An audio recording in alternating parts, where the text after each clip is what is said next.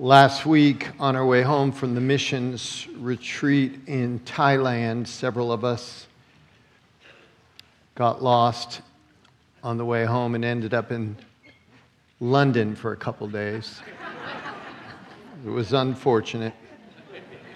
The first day, we took a train to Oxford, and with the help of a very kind friend who loves Jesus and all that is beautiful, we explored this ancient university town, and our friend has a PhD from Oxford, so he knows all the famous places and the less well-known places. We paused at the spot where Ridley and Latimer so courageously were martyred for their faith, the church where Thomas Cranmer recanted of his recantation. We climbed the spiral stairs of St. Mary's, where you could get a bird's eye view of the colleges, and you could actually walk around the whole top there and see much of the city.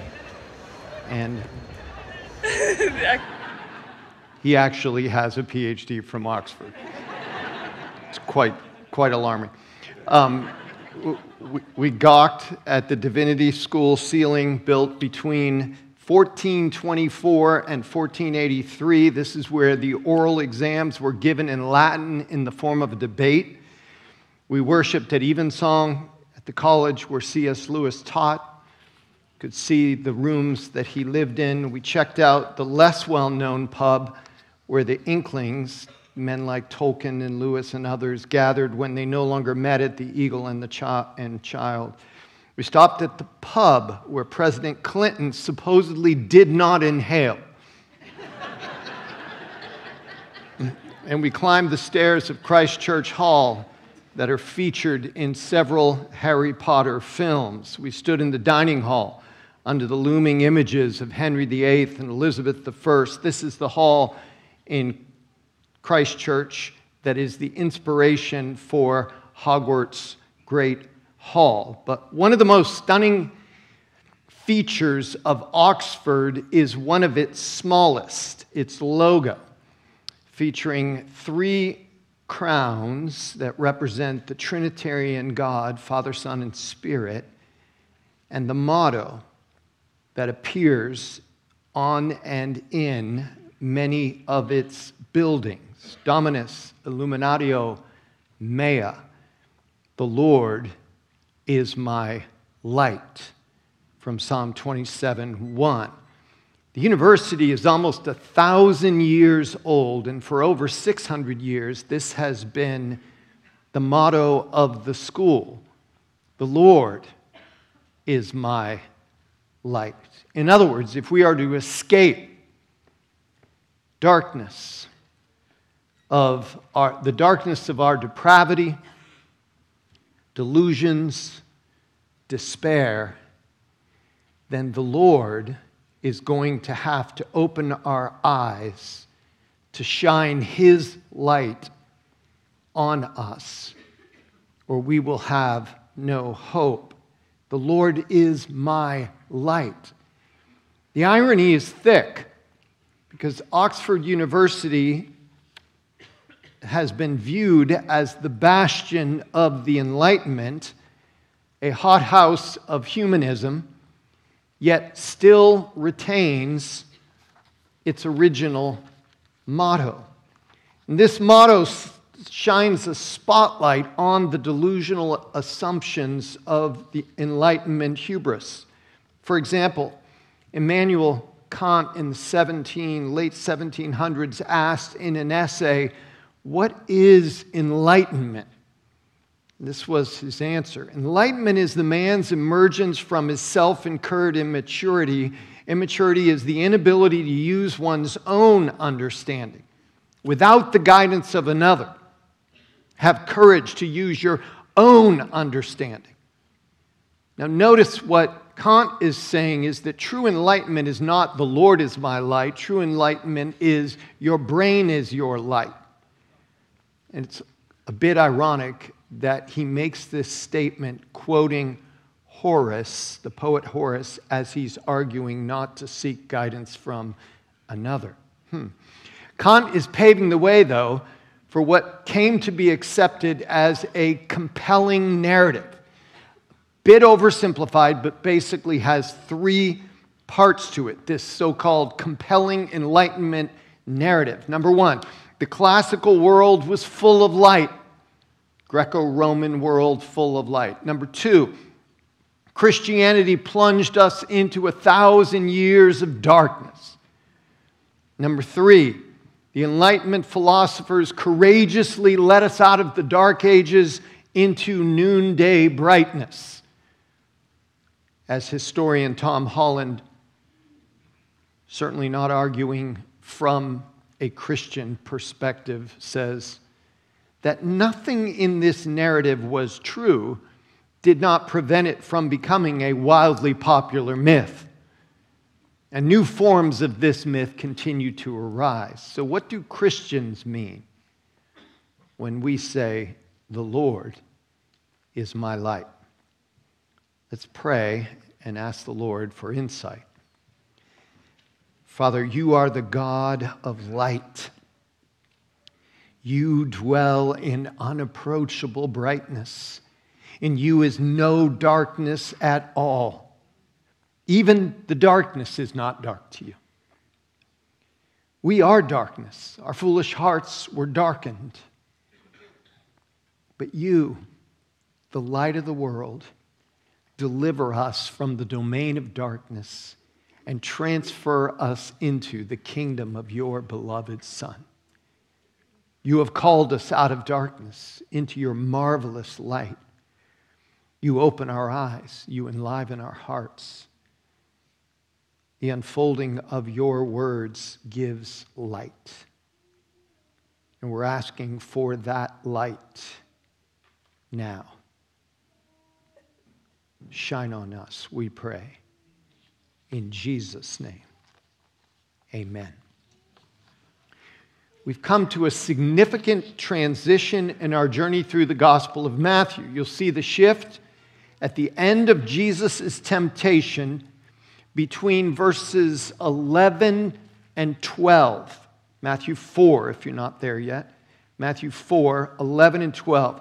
Big shift between 11 and 12. Matthew actually skips a year of Jesus' life.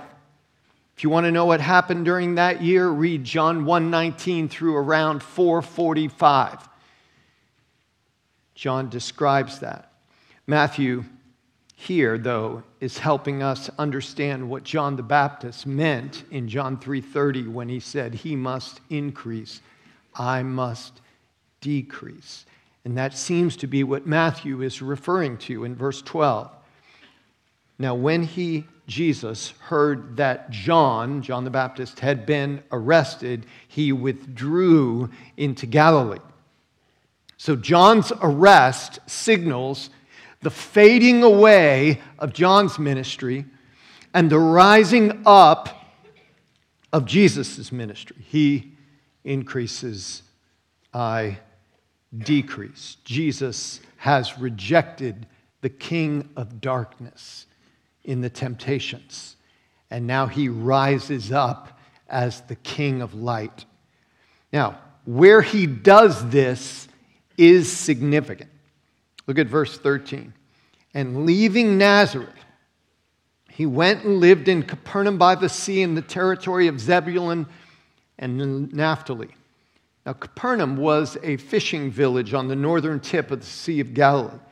It was located along the Via Maris, which was a major trade route from Damascus up north to Egypt in the south. I took this picture last year overlooking the Sea of Galilee from the Gentile side.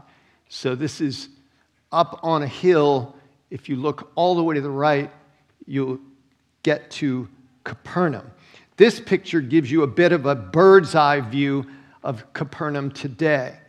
The Millennium Falcon-looking building on the left is actually a Franciscan church, is the traditional site of Peter's home, where Jesus healed Peter's mother-in-law.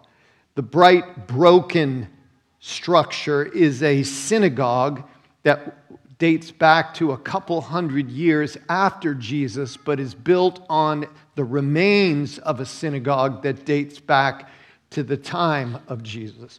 Now notice Matthew wants us to understand that Jesus' move here to Capernaum is a part of a much bigger story than just some kind of geographical decision. Look at verse 14. So that what was spoken by the prophet Isaiah might be fulfilled. The land of Zebulun, the land of Naphtali, the way of the sea beyond the Jordan, Galilee of the Gentiles, the people dwelling in darkness have seen a great light.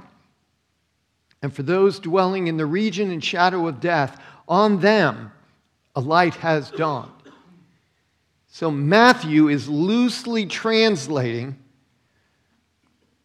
words, prophetic words, 700 years old from Isaiah 9.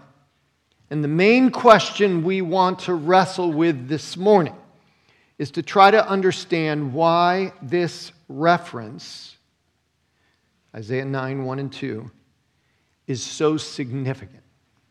Like why, coming right out of the temptation, does Matthew insert this prophetic fulfillment leading right into the Sermon on the Mount? And it will also hopefully shed light on the significance of this promise of light dawning. So, three things we want to see about this. First of all, the location of the darkness.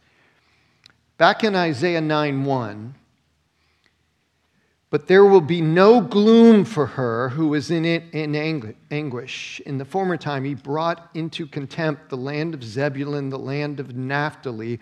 But in the latter time, he has made glorious the way of the sea, the land beyond the Jordan, Galilee of the nations. So it's quite obvious in the Isaiah 9 passage quoted in Matthew 4 that the region Jesus is moving into, beginning his official ministry in, is a region of contempt. The Jews despised Galilee for its impurity, for its contamination by Gentiles, and for its vulnerability. If you look at 2 Kings 15:29, it describes this region as the very first region the Assyrians wiped out. It's way up in the north, extremely vulnerable. So socially, morally, geographically, militarily, gloom. Second, the cause of the darkness. The context of this prophecy in Isaiah 9, 1 and 2 is very important. If you look at the end of Isaiah 8, verses 18 to 20, we'll put it up on the screen. Behold, I and the children whom the Lord has given me are signs and portents, that is, things of wonder, in Israel, from the Lord of hosts who dwells on Mount Zion. And when they say to you, inquire of the mediums and the necromancers who chirp and mutter, should not the people inquire of their God? Should they inquire of the dead on behalf of the living to the teaching and to the testimony? If they will not speak according to this word, it is because they have no dawn. So the context is that of a people craving light, but looking in the darkness for that light. And this is a huge principle. Like when we stop seeking the Lord, we don't stop seeking, we just seek for light in really dark places. Let me give you, look at the examples he gives here in Isaiah 8:19. Mediums, that is, witches, conjurers, occultists, necromancers. The Hebrew there is very interesting. It literally means knowing ones. Spiritists. In other words, it captures the craving to be in the know. to be fortune tellers, to be to gain this insider information, these dark secrets. Verse 19 describes them as chirping and muttering or squawking and moaning. They are enamored with the incantations and rituals, whatever is unusual, whatever is mystical. Like, we don't want to hear a plain word from God. We want to hear something mystical so that we'll be in the know. They inquire of the dead, which is a rejection of God's revelation and a desire to circumvent God and seek light in very dark places. Look at the result, verse 22. This is Isaiah 8:22. And they will look to the earth. Don't forget that part. They will look to the earth. But behold, distress and darkness, the gloom of anguish, and they will be thrust into thick darkness. Again, they're craving light, but they're looking in dark places, and the end is distress and darkness, the gloom of anguish. I mean, this is describing today, isn't it? I mean, the more Americans seek to villainize Christianity and pull away from Christianity, it's not that we stop looking, craving, seeking light. It's just we seek it in darker and darker places. One example. In 1990, there were 8,000 Wiccans in the U.S. Now, Wicca is a 1950s Reconstructionist pagan religion. It's syncretic, like it's a combination of a bunch of things. And it's interesting, if you look up in Wikipedia, not related to Wiccapedia. I'm seeing something. No, but if you look up in Wikipedia, one of the first definitions of Wicca is an earthly religion, a religion of the earth. It's so interesting that Isaiah said they will look to the earth. So in 1990, 8,000 Wiccans. 2001, 134,000 Wiccans. 2014, about 1 million Wiccans, or neo-pagans. Pew Research combines the two. Now, most of these Wiccans are grasping for new and improved enlightenment. Often they are, not always, but often they are a female version of Kant's "My Brain is My Light," as they describe witchcraft becomes a means of protest and self-empowerment. Jaya Saxena and Jess Zimmerman illustrate this in their how-to guide called Basic Witches. Empowerment is your birthright. The mainstream wants you to fit into a predefined role. Witchcraft enables you to find personal purpose, truth, and intention. It allows you to discover the crafts, talents, and interests that make you, you. I thought that's why we went to Hobby Lobby. Apparently not. You already have the potential to be a strong, self-actualized, powerful, ass-kicking witch. All you have to do is recognize your abilities and channel them into making some magic. So you can see this is an interesting blend of Buffy the Vampire, Oprah, and The Little Mermaid with a little darkness mixed in. But the tragic part is these are individuals, and a swelling number of individuals who are seeking light, but we will seek light in anything but the source of light. And so the cause of darkness is looking to the earth. Like, we're looking for light in a really dark place. Number three, the solution to the darkness. Matthew 4:16 is Matthew's translation of Isaiah 9:2, Matthew 4:16. The people dwelling in darkness have seen a great light.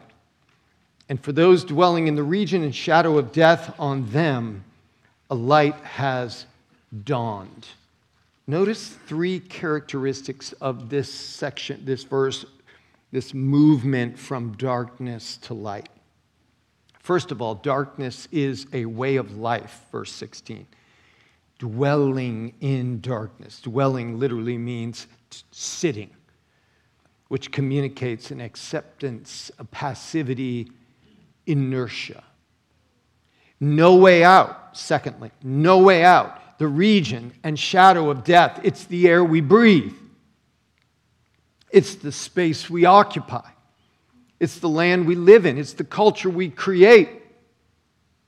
And this darkness inevitably slides into the permanence of death. Death fossilizes darkness. But third, the big one, light is a gift. A light has dawned. You can't create this light any more than you can invent a sunrise. You can't fabricate it or buy it on Amazon. A light has dawned. This daylight is a gift. And when you experience this dawning, this gift, it changes the way you think and view everything. As Oxford graduate and professor C.S. Lewis famously said, I believe in Christianity as I believe that the sun has risen, not only because I see it, but because by it I see everything else. That's what it means. The Lord is my light. Now, Matthew is about to explain the implications of this in the Sermon on the Mount. Like, we're going to learn what does it mean to actually have an identity as salt and light. How does light, this light of life, change the way we think about the law, the way we think about lust, greed, marriage, money? What does it mean, chapter 6:22, that the body is full of light or darkness? We're going to explore all of that. But before we do, I want us to do an exercise this morning.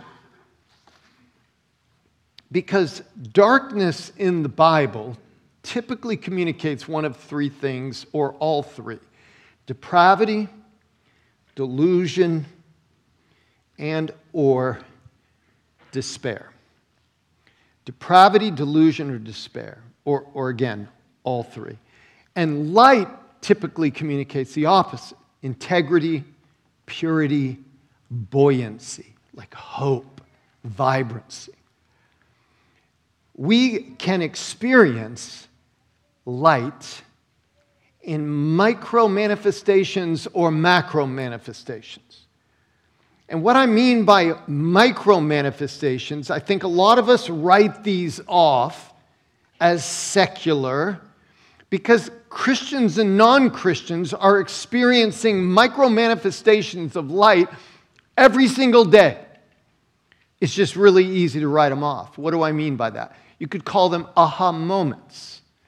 Like moments where you assumed one thing and suddenly you realize, whoa, like I was wrong, or I couldn't see that.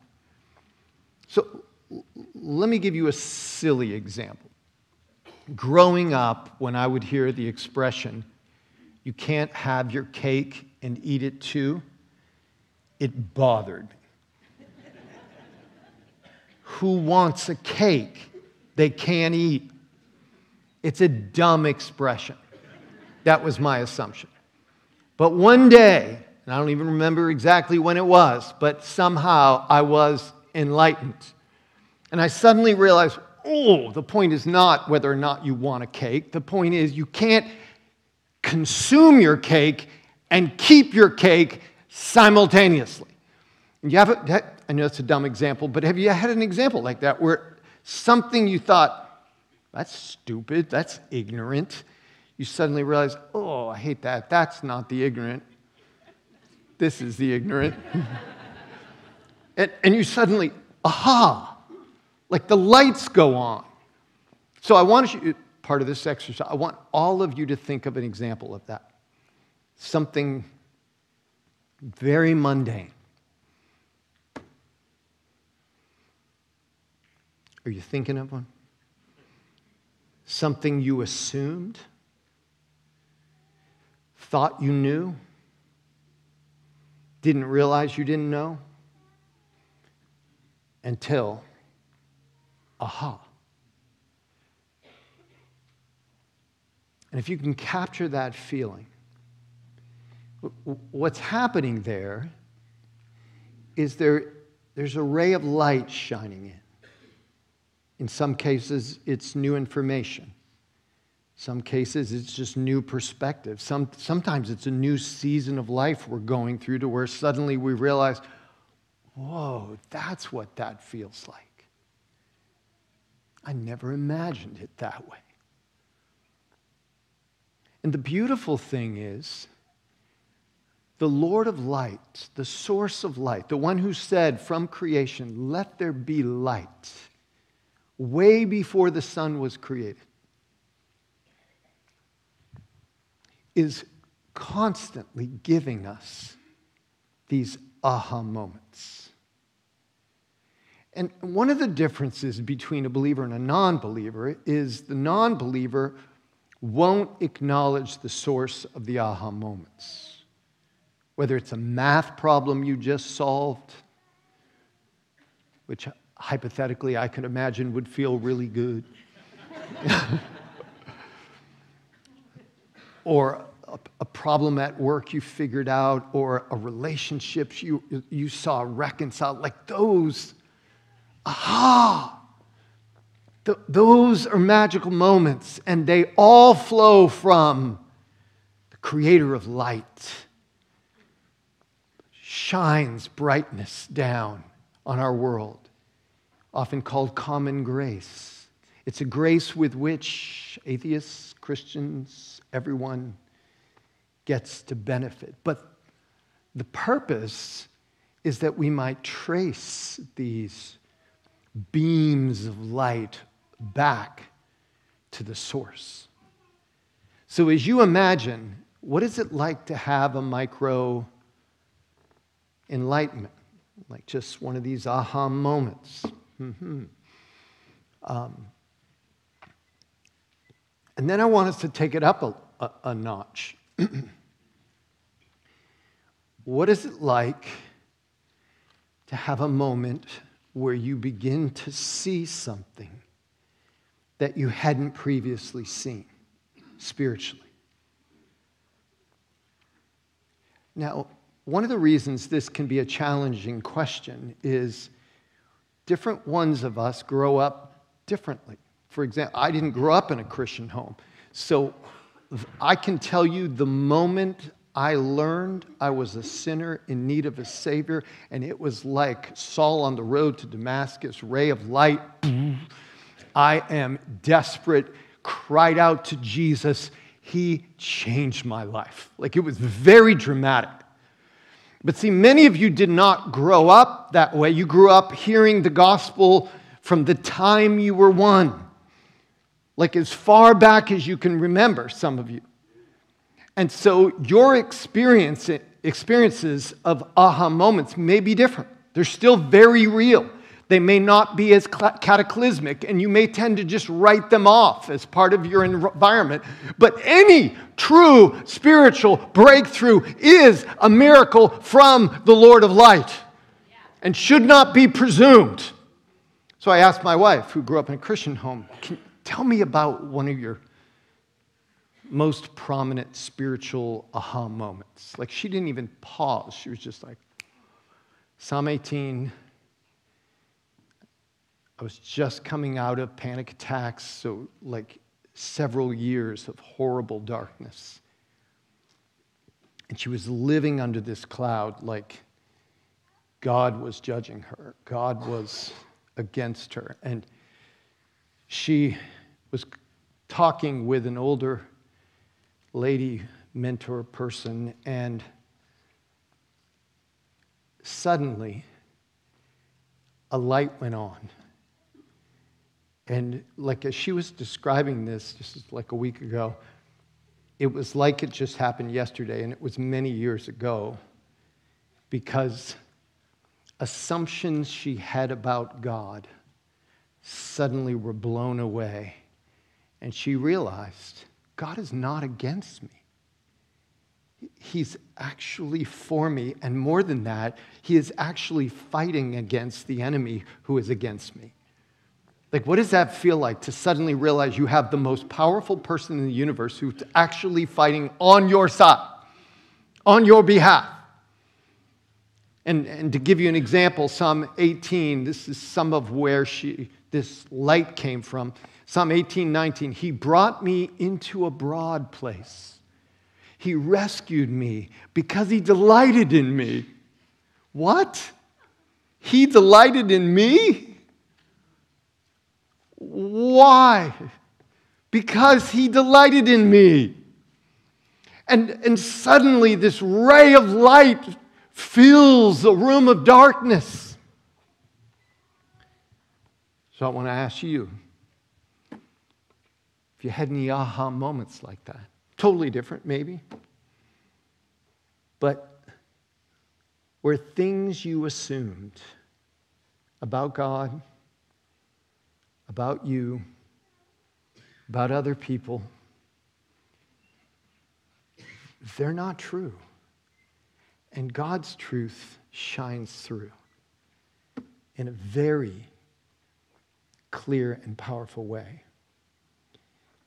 Now, we have to be clear about the fact that these spiritual aha moments are not all positive. As a matter of fact, they can't be. How do we know that? Look at verse 17. Jesus, beginning his ministry, from that time, Jesus began to preach, saying what? Repent, for the kingdom of heaven is at hand. What does repent mean? Repent, I'm calling it a negative aha moment. It's actually quite positive, but it feels negative in the sense that I'm heading this way, I'm assuming this, but suddenly I'm convicted by the Spirit and called to this. That's repentance. Nobody gets into the kingdom of heaven without repentance. So nobody follows Jesus without at some point. I'm not saying it's all a cataclysmic moment. It looks different for all of us. For some of us, it's a very quiet moment of recognizing I am trusting in my own brain, in my own performance, in my own religiosity, in my own effort. And I turn from that. And I'm turning to you, Jesus. If I am going to see anything clearly, if I am going to follow you, it is only by your grace through the death, burial, and resurrection of Jesus. That's repentance. And so, we all should be able to think of times, I can think of several just recently, where the Spirit exposed, like thoughts of greed in my heart, lust in my heart, selfishness in my heart. And those are not, I call them negative aha moments, but they're really quite positive because God is transforming us and rescuing us from darkness, calling us into his light. And that's not just out here, it's in here. He starts in here, shining his light on our hearts so that we can see ourselves and him and others clearly.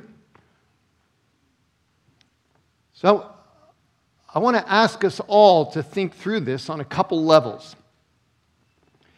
One level is the Spirit right now is saying to some of us, You're looking everywhere but the one source of light. Turn to me. turn to me. And that may be many of us, he is calling us. Turn away from what will not lead to light.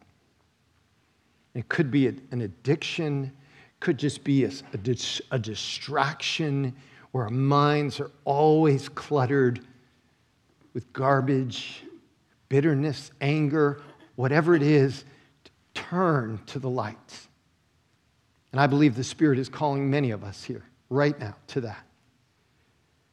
And then for others of us, I think our aha moment may be that we haven't had any aha moments in a long time. Do you follow me? Like, we're crusty. We're borderline hard. Had an interesting talk I guess it was about a month ago when we were at the Cross Conference. A college student came to me after one of the sessions. He asked me a great question. He said, What is it like for you to go to these sessions?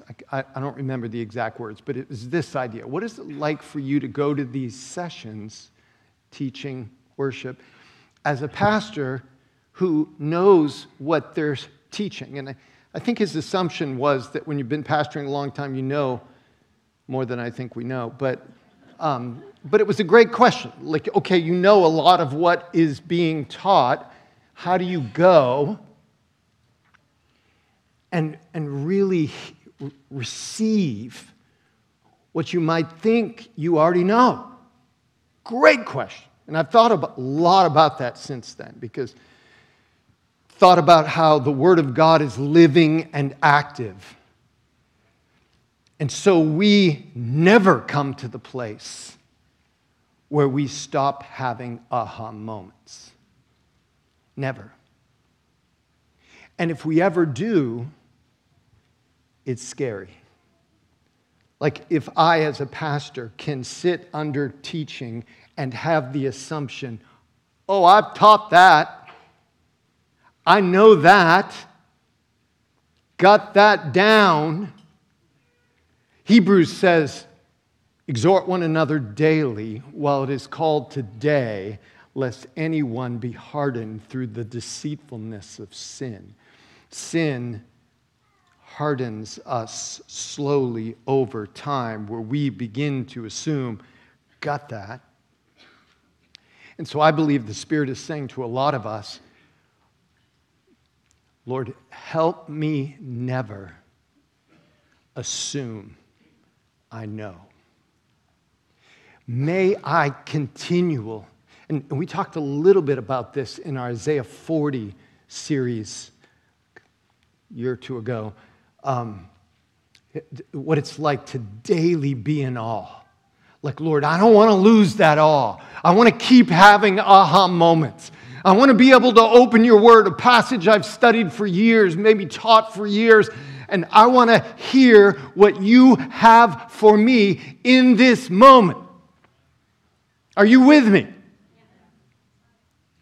And I think this is big as we prepare to go into the Sermon on the Mount and hear some of these stunning words of Jesus. Are we ready to have spiritual aha moments, or are we all crusted over figuring, I know this?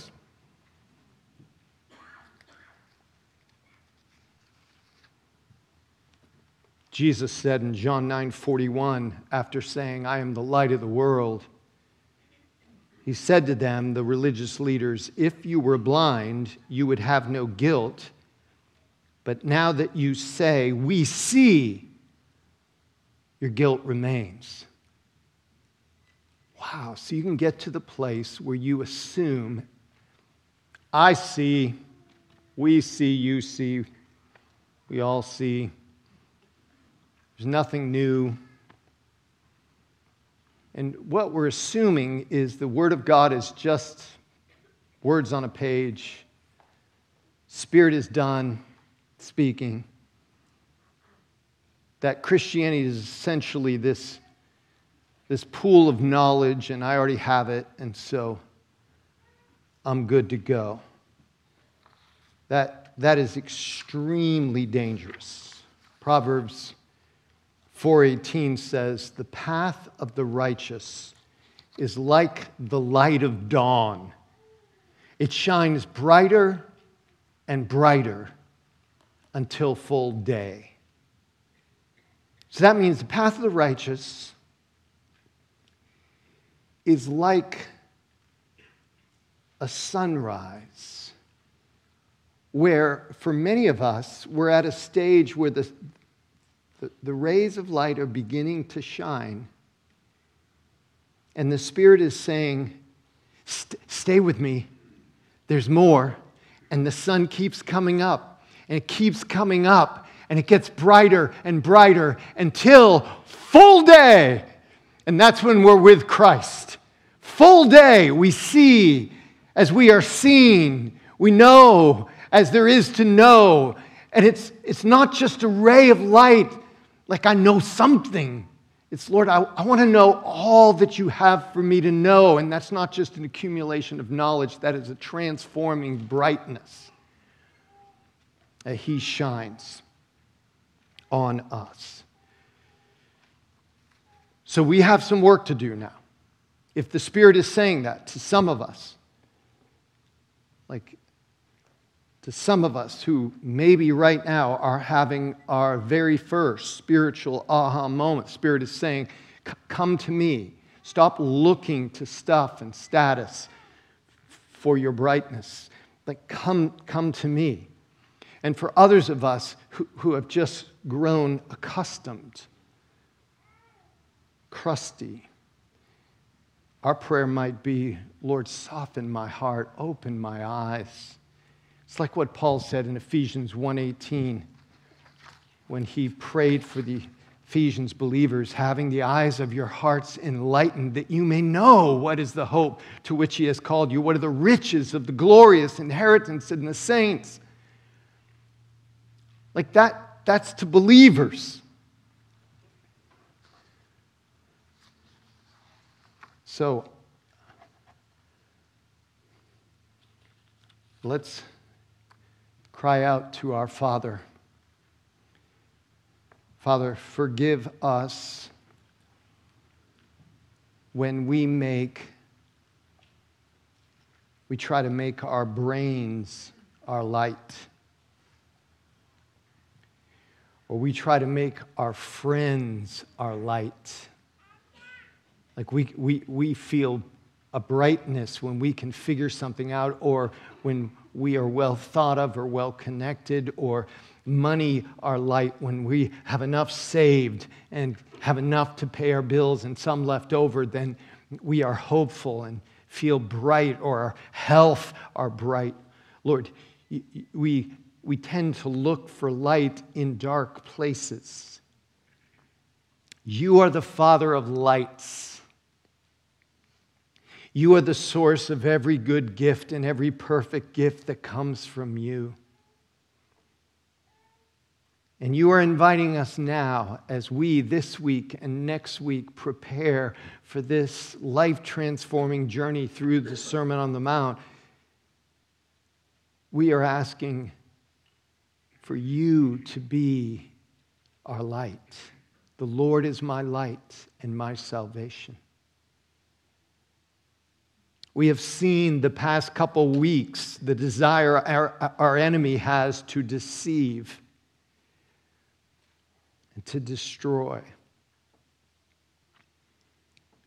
There is no one but you who can whisper and darkness tremble.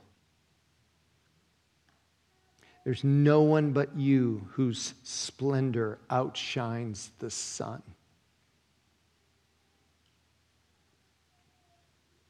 So please speak, shine on us. And if that comes in the form of deep conviction, let us receive that now. And if it comes in the form of deep comfort, you do what we need, please. Provide what we need. And we'll praise you in Jesus' name. Amen.